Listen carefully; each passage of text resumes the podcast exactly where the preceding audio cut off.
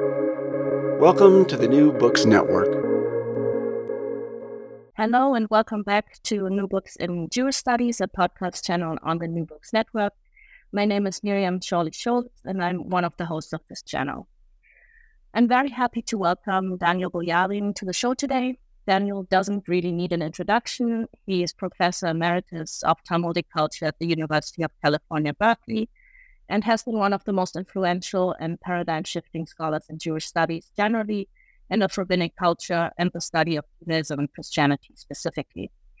His work has been so extensive that I can only mention a few of his seminal books here. His publications include Carnal Israel, Reading Sex and Talmudic Culture, which came out in 1993, Dying for God, Martyrdom, and the Making of Judaism and Christianity, um, came out in 1991, 1999, Queer Theory and the Jewish Question, um, 2003, A Traveling Homeland, The Babylonian Talmud as Diaspora, 2015, and Judaism, The Genealogy of a Modern Notion in 2018. Um, today, we will be discussing his new provocative book, The No State Solution, a Jewish Manifesto, that came out with Yale University Press earlier this year.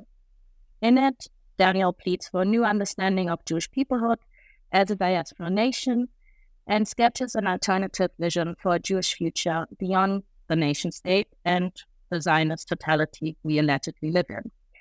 Looking at the state of Jewish statehood, the timing for this manifesto could admittedly not be better. Um, so let's dive in and sketch with you that alternative as you see it, Daniel. So, hi, Daniel. W- wonderful to have you and welcome to the show. Thank you for inviting me. Of course, anytime. Okay, let's start.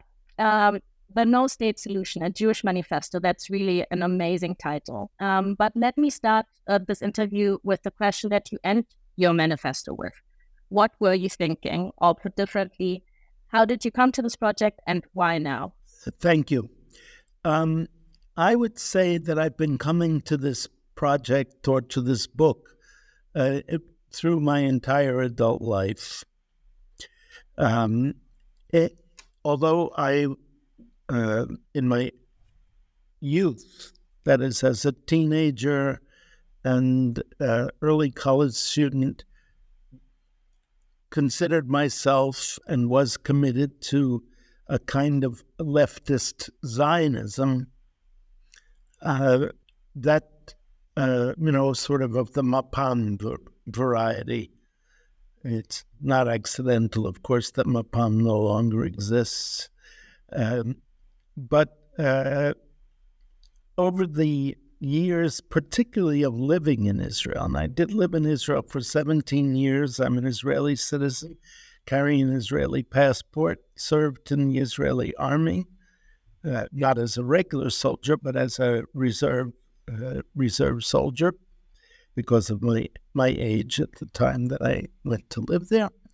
Um, through my years living in Israel, I came to feel that the combination of Jewish statehood, a state defined as a Jewish state, and a very significant, and after um, 67 uh, enormous uh, minority population for whom this state had declared that it was not theirs uh, was simply um, a moral impossibility. Uh, that um, liberal Zionism, so called liberal Zionism, let alone leftist or radical Zionism, radical leftists, uh, Zionism were simply an oxymoron, uh, you know. And um, so my thoughts about that grew and developed um, over decades. And at the same time, my commitment to Jewish peoplehood and to the continued existence of of, of, of a vibrant Jewish culture as uh, a significant, crucial value also developed and stronger uh, to the point where I uh, have felt that I was in a kind of an aporia. Um, aporia, a, a, a, dead end with no exit, uh, owing to these contradictions. Uh, this book is an attempt to break through that aporia and to find a, a way um, a way through it to a different kind of future for Jewish peoplehood than the um, disaster, catastrophe uh, with which we are living now, uh, owing to what I consider and considered already 20, 25 years ago, the inevitable result of uh, the, um, the Zionist uh, theory. Right. It was. By the way, it was uh, this disaster was also um, pretty much uh, predictable. Already in 1921 in the exchange, as it were, never actually took place as an exchange, but um, of, of, of, letters uh, between Scholem and Rosenzweig, um, in which Scholem already understood that the the attempt to secularize the Hebrew language It has to be understood as a metaphor, right? But uh, uh, uh, but a very very powerful metaphor for the Har Gas, the uh, volcano that but uh, um, overflowing its banks and killing everything. That's a beautiful correspondence between the two, and Rosenzweig, of course, is very important also in your book um, but let me go back to the actual title. Um, you subtitled the book A Jewish Manifesto, echoing the calls for new modes of thinking so pervasive in programmatic statements of various political movements, left and right, and the cultural avant garde of like a hundred or so years ago, including, of course, movement uh, Jewish movements of various stripes. Um, so I have a general uh, like several questions regarding this format. Um, what was different in form about writing a manifesto and a Jewish manifesto from your other writing? Or was there a difference? Um, and who are you debating directly? And what do you want to dethrone, which is also part, of course, of the manifesto? And then finally, what is the desired audience? Who do you want to mobilize? Um, those are great questions. Um, but there are four. Those are four questions masquerading as one. I'm afraid. yes. Yes. Hey. um, it it's a manifesto because it is the uh, the piece of all of my book length writings, uh, uh, at any rate, that is most directed towards a specific uh, vision for the future. Uh, I don't like to use either the term political or religious uh, um, for various intellectual re- reasons that uh, people are following the latest discourses in religious studies will, will follow, and others will understand what I mean as I go along. Um, but this is, uh, uh one could say that most of my books have had some kind of a polemical or future oriented focus. Um, um, recovery, redemption, fragments of redemption, uh, partial redemption of the past for a towards a better future. But uh, this is the one that has the most uh, specific designs on the world. Uh, it, namely the claim that essentially the Jewish state is a disaster, uh, a disaster for the Jews, which is uh, that's why it's a Jewish manifesto in a sense, right? This is, uh, I mean, obviously the disaster is made out of its the effects that it has on other people uh, as, as well, effects that we are seeing now. You know, turn on the news in the morning, and uh, um, you know it's the the latest. Uh, uh, the latest gun massacre in the United States and the latest um, activities of the Jewish phalange, as I call them in Israel, uh, happily burning down a happ- happily, joyfully burning down a village and uh, not, not worrying over much or indeed rejoicing in uh, Palestinian deaths. But the future that I am um, engaged in is the effect on, on, on Jewish peoplehood and its possibility as a result of that that that state um, and um, uh, in, in, this particular book. I mean, that's the the focus in this particular book, and this is a, a Jewish manifesto. And the question is, in a sense, how can the Jewish people survive after Zionism, right? The book assumes that Zionism is the direct and proximate cause of the evil that we see being enacted.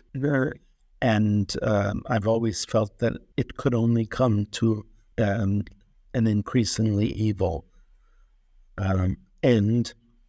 And uh, we see that now. And then what next? Do we have to abandon Jewishness? Many of many of my colleagues, uh, progressive colleagues, uh, various stripes, are saying regretfully or joyfully they're they're arguing for cosmopolitanism and and, and saying that the prob- problem is the very specific uh, notions of identity and concern for identity and specific culture. And this book comes to reject that uh, vigorously and propose at least a dream of a uh, a future for uh, for the Jews. So it is a Jewish manifesto, both in the polemical focus um, of the of the argument. The point of this book is not to make philological um, um, innovations or, or, scholarly innovations, um, but uh, but to argue for a specific project um, in the world. Now, I just want to say that uh, polemical or not, manifesto or not, I always intend to make my writing dependent on good scholarship, right? I, and um, as opposed to the lawyer who argued um, in front of the Supreme case, uh, Supreme Court last week, and uh, and uh, won the right for public businesses to deny service to LGBT people on the basis of a total fabrication. I tried to avoid even little fabrication to make the argument. Yeah, I think that's why you have the standing that you have because you're an amazing scholar. So there's no doubt that it's um, deeply researched and um, yeah, it's um, an amazing book. Yeah, definitely not not the Supreme Court um, lawyer for sure not. so, um, but again, going back to the title, there you actually had an original title that was different from the one that en- ended up being the title. So that title was "What is the Jews?" Um, right. Can you elaborate on this? Um, what did you intend? That was, you know, the original intellectual project in a sense. Uh, it, it actually became more of a manifesto um, but once it had a, a, a manifestish, uh, I doubt if that adjective has ever been used before, a manifestish uh, title, right? Then it, it sort of, the, the, the title drove it more and more in, in, in a polemical direction. But but the question that underlies it, you know, what it, it is is the Jews a religion? Is the Jews a a nation? Um, um, is the question legitimate? Is there a different way of asking the question? A different way of posing the question? Um, um uh, so, uh, I think it's fortunate actually that a lot of people, not only my editors at Yale, thought that What is the Jews is an ugly and title. I still like it. But but but but on the other hand, um, it, it's certainly not the title of the book that I wrote in the end. Right.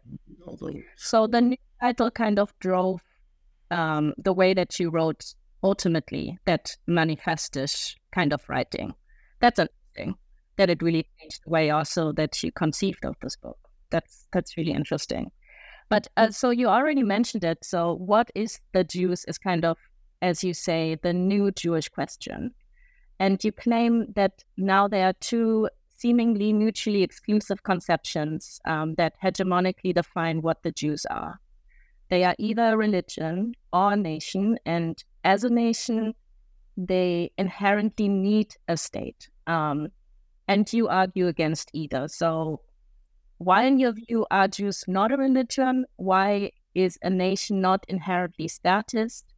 And yeah, what is problematic about these conceptions? Um, yeah, okay. But again, you smuggled 11 questions at the guys of one. But and each one of them could take um, a volume to answer, but I'll, I'll, I'll try to sketch out the uh, the, the chapter headings of an answer the Rashi Prakim.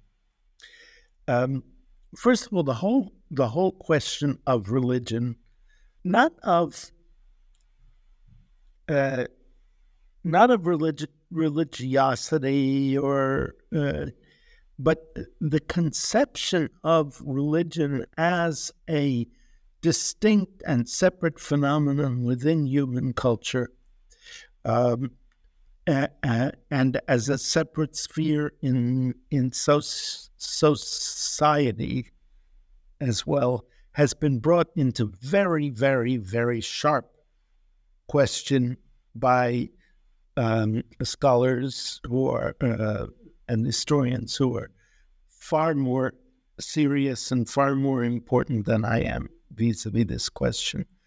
Uh, be, beginning with uh, uh, Talal Asad, uh, one of the great um, intellectuals of, uh, of, our time.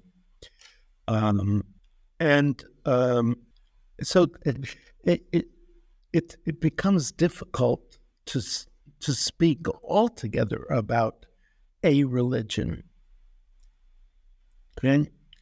Uh, from one perspective, I, I would argue that Christianity is the only religion on earth. That is the only uh, the only collective that defines itself uh, by the holding of uh, uh, of certain um, intellectual commitments and and and and, and not uh, not much else, at least in itself definition, right?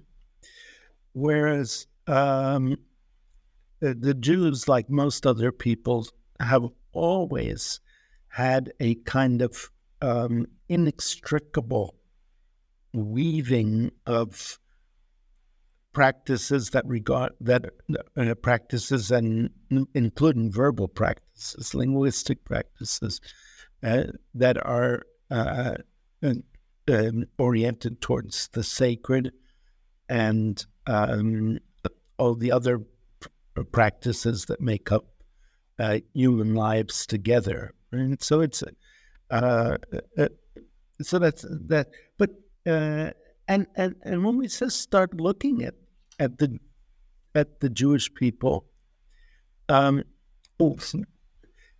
it uh, on a phenomenological level or a descriptive level, empirical level, um, it it becomes um, increasingly difficult. I mean, the more we look, the harder it gets to. Uh, I I heard a shocking conversation between two American Jewish t- teenagers, older teenagers, um, that I think practically almost would never have been uttered before very recently. Um, one said to the other, you know, I'm not Jewish because I don't have any religion, right? Um, a hundred, a little over a hundred years ago, Sigmund Freud was calling himself a godless Jew and saying he has no religion, but he is very much a Jew, and indeed he was very much a Jew and and, I just take that as uh, as a, a, particular example uh, that I think uh, makes the point that Jewishness, you know, what is the Jews, cannot be answered by by saying a religion. But uh, uh, if if for no other reason, uh, then we would be excluding from Jewness lots and lots of people that we don't exclude in practice, know, you know, that we don't exclude in it, it, it, in in in our own practice, including, I would say, uh, most uh, varieties or uh, of Orthodox uh, uh, Judaism. So there is uh, when when Lubavitchers turn to Jews because they want to bring them to the to the Torah or bring them to the to the religious life. There would be no Jews if if if they out there to to to bring in, right? So uh, if if if we didn't recognize uh, a, a, much broader character of the collective, um, and uh, although I am gradually becoming persuaded by folks that it was a mistake to want to revivify the notion, the the the word nation.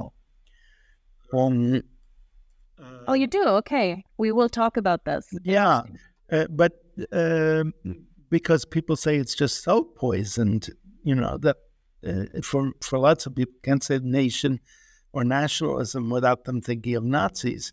Uh, uh, and, and I think that's tragic because I still think that nation was so only very recently um, a uh, very powerful and positive uh, conception that has gotten uh, poisoned, but but you know, rivers get polluted, and uh, we can unpollute them. But maybe, maybe this one is so polluted, you know, that it's the Gowanus Canal of uh, of of of concepts of collectives. You know, this just impossible to unpollute. But I don't, I still don't find uh, a word that I like better.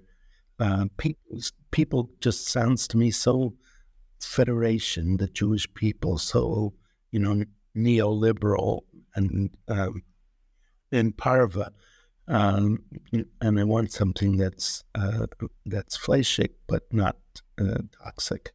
So, um, I mean, you make the important um, intervention or distinction between a nation that is bound to a nation state, which of course I think is really indefensible by now um, and a nation that is diasporic. Um, and of course, the idea of a diaspora nation is in and of itself not at all new um, in Jewish thought and practice, and um, not even also not in Jewish studies, of course. So um, you develop your idea specifically out of a deep engagement with the Talmud, um, but you do also gesture to movements like Bundism and uh, I don't know if you agree, a more secular concept of Doikayt. Um, and of course, Yiddish land of the Yiddish imaginary was at least on my mind as well as was uh, Simon Dubnow um, and his um, ideas about a diaspora nationalism. Um, so, what is new about your diaspora nationalism in the face of state Zionism? I, I, we cannot think it without that right now, right? Uh, and then, what could um, uh, nowadays Doikayt um, look like? Well, uh, uh, as as you know, in the book, I have a kind of at least um, um, preliminary or, uh, account of of Doikayt um, to translate it into the terms that that I need from it. In other words, uh, a a a Jewish a Jewish uh, diaspora nationalism that is at the same time that it that it has this commitment to other Jews and to Jewish culture and Jewish history is also fully embedded in the search for justice wherever we are, right? So, so uh, a, a kind of um, dual dual homeland and dual loyalty. I know that that's an anti-Semitic uh, trope, but uh, but I think that is the antidote to the kind of ethno nationalism that the anti Semites were throwing against the Jews. You're not really committed to to the you know to to Deutschland. Um, um, you're not really committed to the Magyars because you've got this other thing, or, or you know, even even to the to the uh, American academic version of it, where Jews couldn't possibly be professors of English literature because you're not really devoted to, you know, you've got this Hebrew stuff and this Yiddish stuff and this, uh, which which are um, uh, disturbing. So it's it's it's precisely a, a kind of an attempt to articulate a, a, a sort of um, a dialectic of of nationalism in a permanent dialectic, you know, Trotskyist, uh, a permanent, uh, a little more than a shtickle, actually, uh, um, um, notion that these two things can be and must be balanced, or one of them will have to go. And and as I say right there, right in the beginning, the one that would have to go, if it's impossible to co-articulate this, is the yiddish Yiddishkeit. Uh-huh. Uh-huh. Right now, that could be uh-huh. that could be debated. That you know, that's a question of a value. But I said, I said, without justice, without a search for justice, without a commitment to universal um, welfare, then uh, we would have to let go of the um, the the specific, the particular uh, diasporic um, commitments and culture. But but I'm not. But I'm trying to argue that we don't have to let go. So I'm, I, I uh, because as far as I can see, universalism um, or, or not universalism so much as uh, cosmopolitanism always means uh, being absorbed into whatever cultural form uh, happens to be dominant. Right. yeah. Um, okay, so territory is not so important in your, or not at all important actually, in your conceptualization, but language really is. Um, and in this I would argue you are very much in line with like 19th century conceptions of nationalism. For instance, pre 1871 German nationalism, but of course also Jewish nationalism, um, diasporic or not. Um, only now, in your account, given the diversity of Jews, this national language cannot simply be Yiddish. Um, um, so I would like you to elaborate on this, like why the importance of one national language as opposed to the embrace of Jewish multilingualism, as we've also seen Jewish thinkers um, vouch for, right? And then also, for me, there's a contradiction here um, to your alignment with Aimé Césaire's universalism as the coexistence of many differences. But maybe this is my misreading of uh, of your argument. No, uh, it's it's complicated. I mean, uh, I, I, I, think that's probably the most difficult theoretical and intellectual part, and therefore the the least, um, in some ways, the least satisfactory. Um, but um, so uh, I tried to imagine a, a, a, a, and I didn't quite say this in the book, but it comes out between the lines. Um, a Jewish part language, right? You know, in other words, that the sh- the the kind of sh- uh, shared inflection of language, and I partly mean that even in the sense of inflection, as you know, uh, um, um, as you know, uh, Stalin reading a um, a telegram. Uh, this is a joke. Uh, reading a telegram from Trotsky that says, "You were you were right. I was wrong. Long live the revolution." And a, a Jewish delegate you know, to the Politburo picks up the telegram and says, No, it says, You were right. I was wrong. Long live the revolution. You know, so that, that yeah, inflection in that sense, but inflection in in in uh, in uh, also in a more complex sense of uh, or uh, le- the you know the lexicon, the shared lexicon, which uh, which itself is always hyphenated, right? Um, it, it's always hyphenated. So that uh, uh, uh so a language that uh, incorporates um, uh, Yiddish Teich, right, and uh, which means Jewish German, right?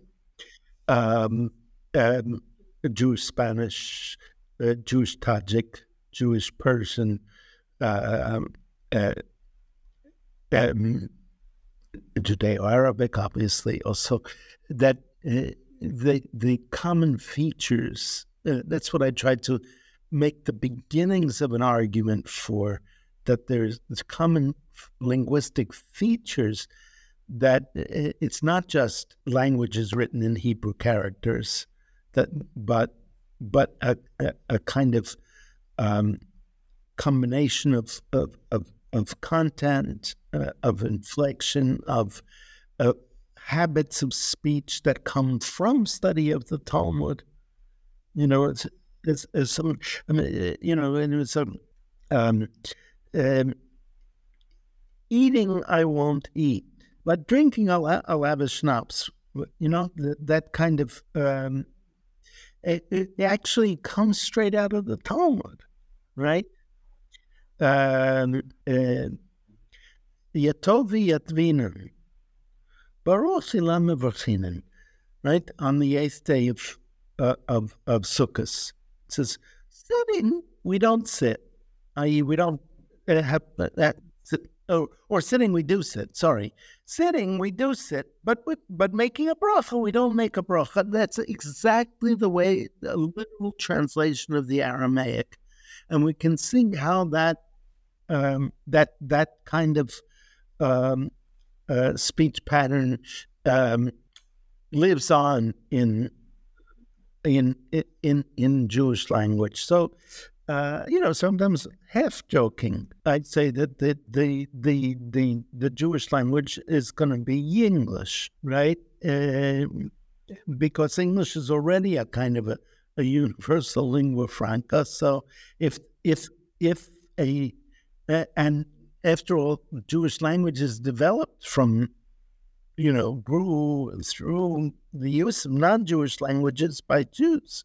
So why shouldn't there be a, um, you know, um, um, a Judeo version, and if it's founded on on English lexicon, it's it's it could be something that. Um, but that's that's only one, and as I say, half joking. The other thing that's happening is Hebrew is becoming a kind of universal. Now, the the the, the question is, we have to distinguish between two kinds of Hebrew also, because it, it, if Hebrew is Israeli, I mean, the language of, of Israel and that kind of Hebrew, um, then then I don't think we've accomplished very much to get beyond. But uh, but Hebrew does not have to be, you know, um, you know, um, um, uh, uh, the the only the Israeli language that could be Israeli Hebrew, and and I have this fantasy of a language called Judeo Hebrew, right? So, yeah. Yeah, you also speak of um, a world Hebrew, or my friend Tal Chybowski, that you of course also know, works on this idea of a diasporic Hebrew. So there are all of these ideas of um, how to kind of separate Hebrew from the state of Israel. Um, and of course, by more and more Israelis also leaving um, the country, Hebrew will develop into something else as well as they live. But but you know it's but it's a wonderful thing for me. If wherever I am, if I walk into a kosher store and I can't speak the language at all, I mean I have no no pr- trouble with German and little with little trouble with French on that level of ordering food in the store. But there are places I go, you know, where I don't. There's always somebody in the store who speaks Hebrew, and that that becomes the medium. Now it's usually somebody who's been to Israel or spent time in Israel, or you know, so so so so there is still a. Um, in some ways, I think the the the um, the greatest positive achievement of of Zionism has been the revival of Hebrew. Um, but uh, how many drops of blood uh, justifies um, that achievement? And and yet at the same time, um, I think we have to somehow exploit the the fact that so many people know Hebrew to I mean, it's just a reality that it also replaced so many other um, Jewish languages, um, just as Yiddish, for instance. Um, so, um, yeah, it's just the reality that we live in. And yeah. So I already touched on Césaire and your alignment with his idea of universalism. So, one important aspect of the book is your engagement with the Black radical tradition, particularly Frantz Fanon and Aimé Césaire, and also the tradition of Negritude, as well as nowadays Black study. Um, and to me, I think you continue your dialogue that is rather long-standing in the Yiddish radical tradition, if we want to call it that, and also, of course, vice versa. So the Black radical tradition um, really um, kind of looked at the Jewish condition to make claims about the Black um, experience as well. Um, yeah, so what were these thinkers offering your project? Um, I, I, I have absolutely no need uh, to be innovating.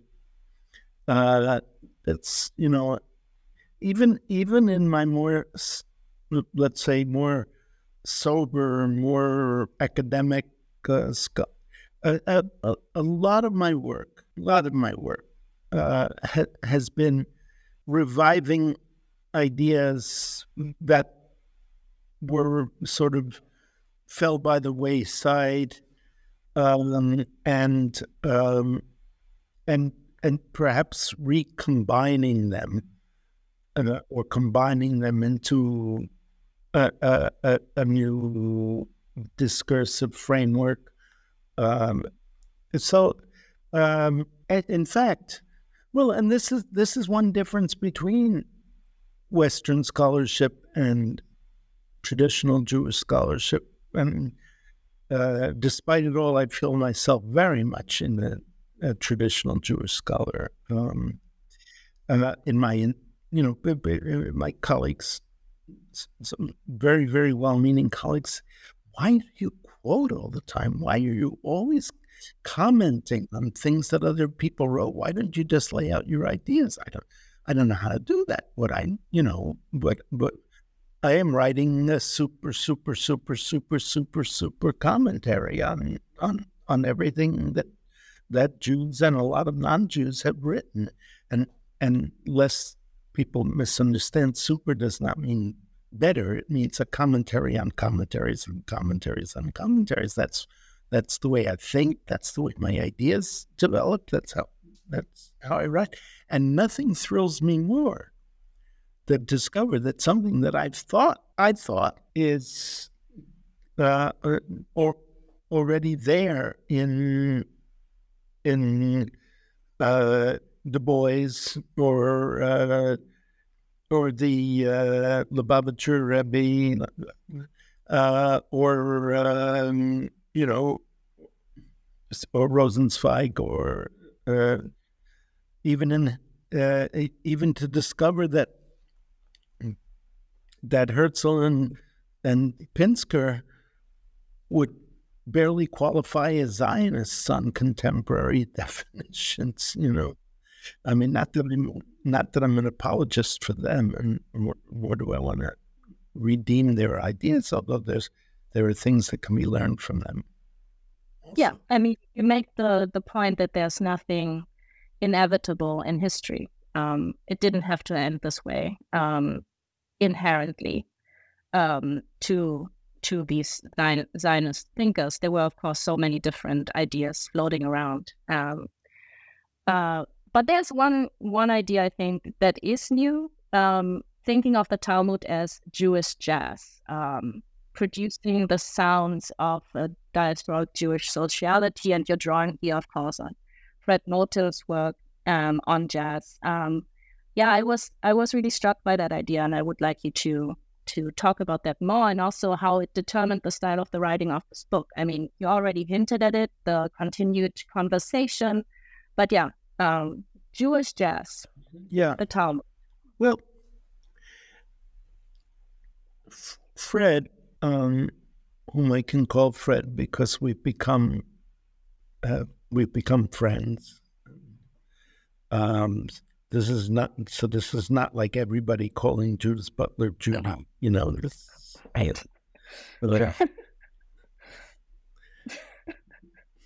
uh, which really used to piss her off, and she was furious.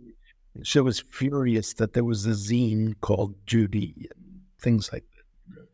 Serious thinkers don't like becoming, uh, you know, sort of um, cult object celebrities.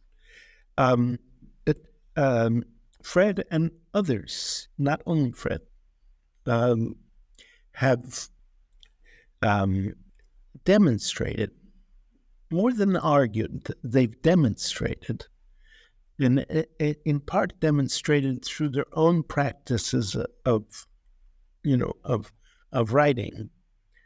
Um, you don't you don't read Fred Moten's work um, the way you you read uh, Donald Davidson's work or Quine's work. You know, it's it's it's something different. It's um, it's um, which which doesn't make it less serious or less or less intellectual, but it's but it's it it's in part a resistance uh, against um, against certain patterns that claim privilege as reason, as rationality.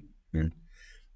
And I think that uh, that one part of the claim for Jewish jazz, which I'm going to be developing at much, much greater length, not necessarily under that figure, although also, is that that um, so much of Jewish discourse uh, centered around the Talmud, growing out of the Talmud, is a um, a resistance to the modes of reason uh, that are uh, uh, claim, uh, um, claimed as being the highest and the best. Uh, um, right?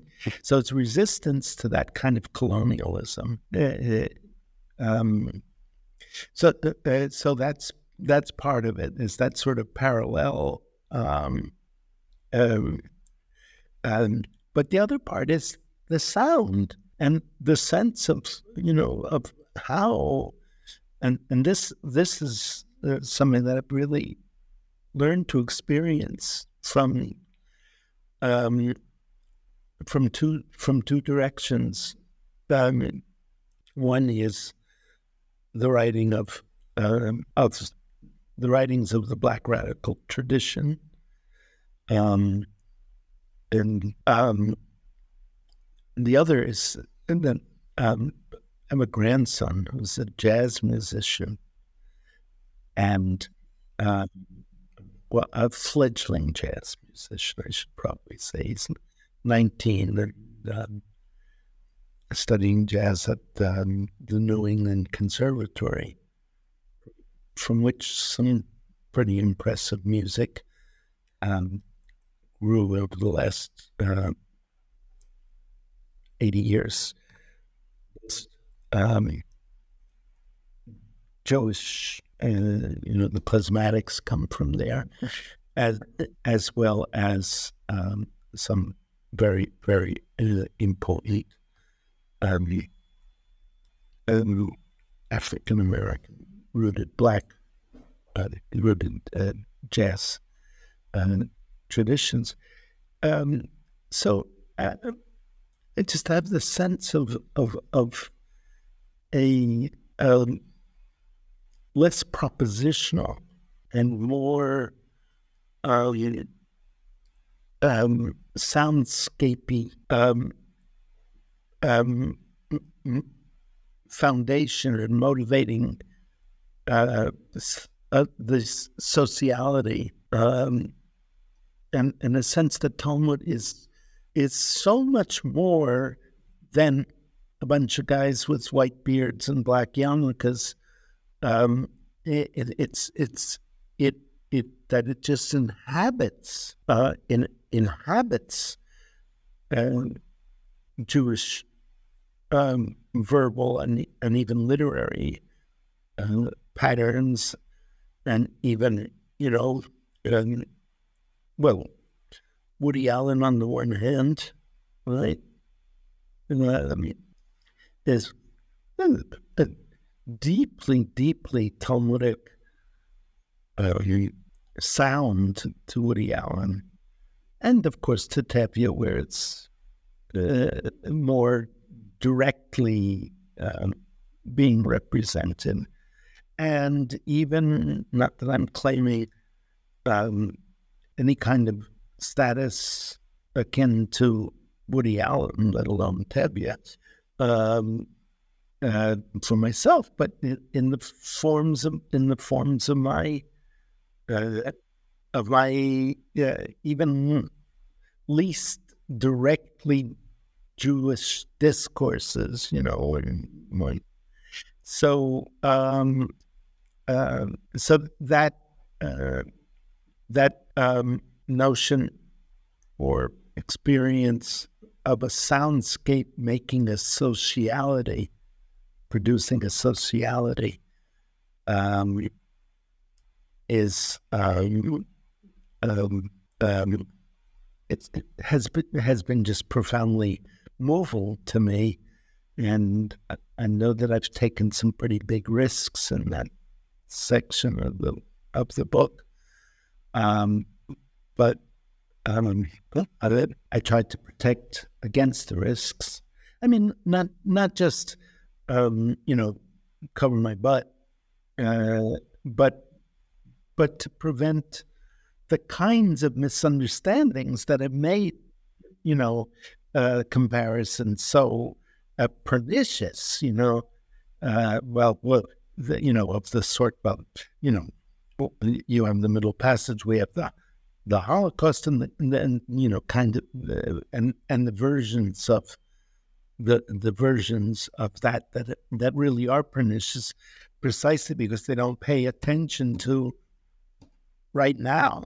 You know, there are ways of avoiding paying attention to uh, um, the systemic um, racism uh, of, um, on the one hand, the United States, and on the other hand, of Israel.